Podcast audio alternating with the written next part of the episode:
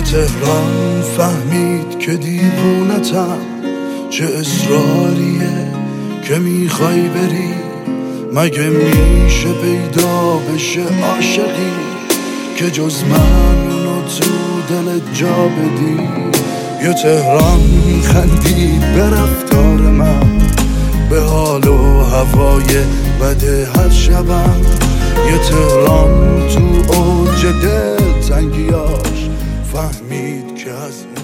سلام. من سوگل استری هستم از پادکست داستان پلاس. شما رو دعوت می‌کنم به شنیدن روایتی با طعم دوران خوش دانشجویی و عطر قربت.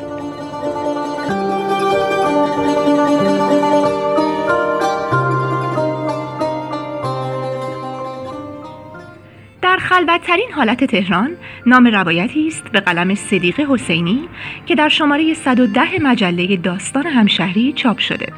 و با خانش سوده سمیعپور میشنویم علی رزاقی بهار تهیه کننده این برنامه و مدیر تولید اون آینور فاروقی. امیدواریم در این مجموعه لحظات خوشی رو برای شما رقم بزنیم.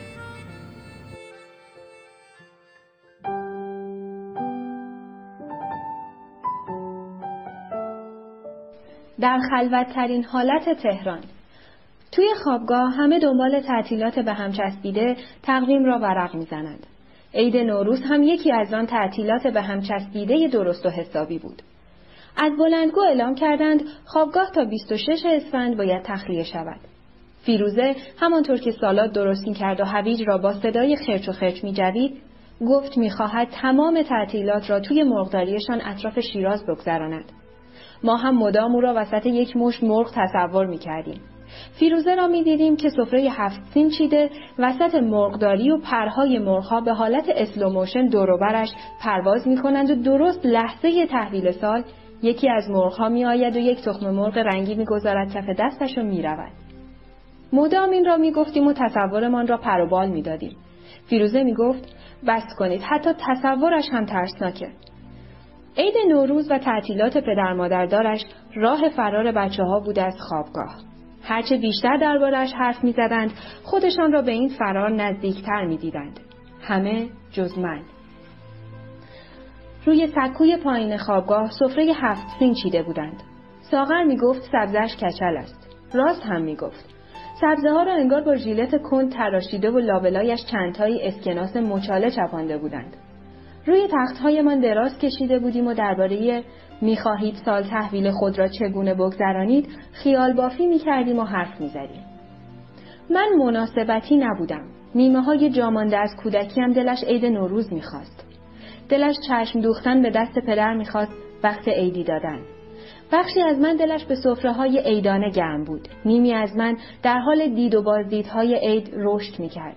در تکرار مقطع عید ماچ شما ماچ مبارک ماچ در روبوسی های عیدانه. اما بخش دیگرم نیاز به سکوت و انزوا داشت. بخش دیگرم از شلوغی فراری بود. دنبال خلوتی بود برای سر و زدن با کلمات و نوشتن روایت پشت روایت. داستان پشت داستان عید نوروز نویسنده ها با یک جور دیگری برگزار می شد. در ته اقیانوس آرام مثلا نمی‌دانم من گفتم می‌خوام بمونم خوابگاه. صدای تختها بلند شد و این یعنی همهشان از تعجب قلب زده و روی تخت جابجا جا شده بودند. دانا گفت عید خوابگاه تعطیله وقت سنپاشی بین دو ترمه. یاد جودی عباس افتادم که موقع تعطیلات وقتی خوابگاه رو میبستن نمی‌دونست کجا بره. من اما انتخاب های زیادی داشتم و باز دلم می‌خواست تمام عید را با سبزه پلاسیده خوابگاه وقت بگذرانم. و برای ماهی ها از بالای تنگ شکلک در بیاورم. دلم می‌خواست صورتم را ببرم نزدیک تنگ جوری که اگر کسی از آن طرف شیشه نگاهم کند چیزی جز یک صورت کش آمده که ماهی ها از وسطش بیرون زدند نبیند. دانا بالاخره از روی تخت پایین آمد. کم پیش می آمد این کار را بکند مگر وقتی می‌خواست حرف مهمی بزند. هر کاری هم که داشت به ما می‌گفت. یک جورهایی تخت خوابگاه تخت فرماندهیش بود. راه به راه میشنیدیم فیروزه یک لیوان آب به من بده ساغر حالا که بلند شدی لپتاپ من رو هم از توی کمد بده فیروزه اون سراحی رو بده موبایلم رو شارژ کنم فرمانهایش تمامی نداشت این بار اما آمد پایین ایستاد وسط فرش دوازده متری جارو نشده من و گفت سال تحویل می رود سی و سه پل. چون معتقد است از این پل به آن پل فرج است و فقط آنجاست که می تواند آرزو کند و امید داشته باشد برآورده می شود. این بار صدای تخت من بلند شد که قصد زدم و گفتم شوخی می کنی؟ تو هنوز به آرزوی دم سال تحویل اعتقاد داری؟ فیروزه گفت قد قد بعد توضیح داد این جواب یکی از مرغهای مرغداری بوده به سوال من. با هم خندیدیم و بعد دانا گفت بالاخره یه تیر تو تاریکی. گفتم ولی من ترجیح میدم عید رو توی راه پله خوابگاه بمونم. بدون آرزو و این داستانا. بعد توی ذهنم نقشه کشیدم که چطور می‌تونم این همه دوربین مخفی رو بپیچونم و اینجا بمونم.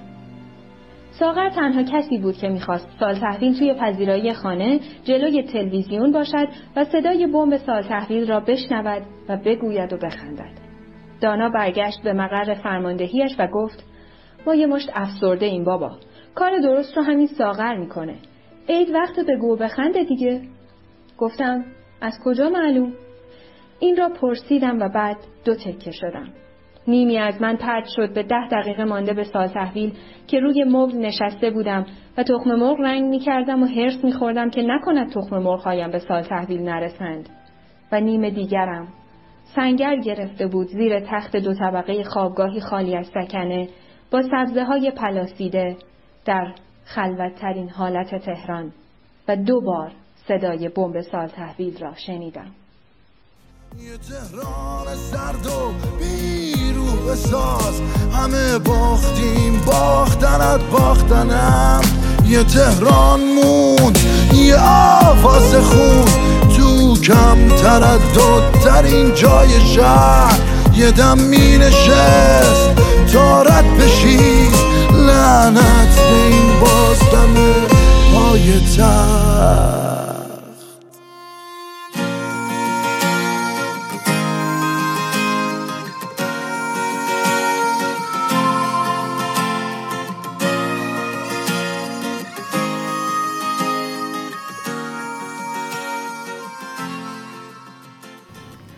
تشکر از گروه مجلات همشهری. شما می‌تونید ما رو در اپلیکیشن شنوتو و کانال تلگرامی داستان پلاس بشنوید.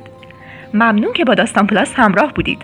برای اسپانسری این برنامه با شماره 0903 63 50 502 در ارتباط باشید. شنبه و سه شنبه هر هفته داستان پلاس رو بشنوید.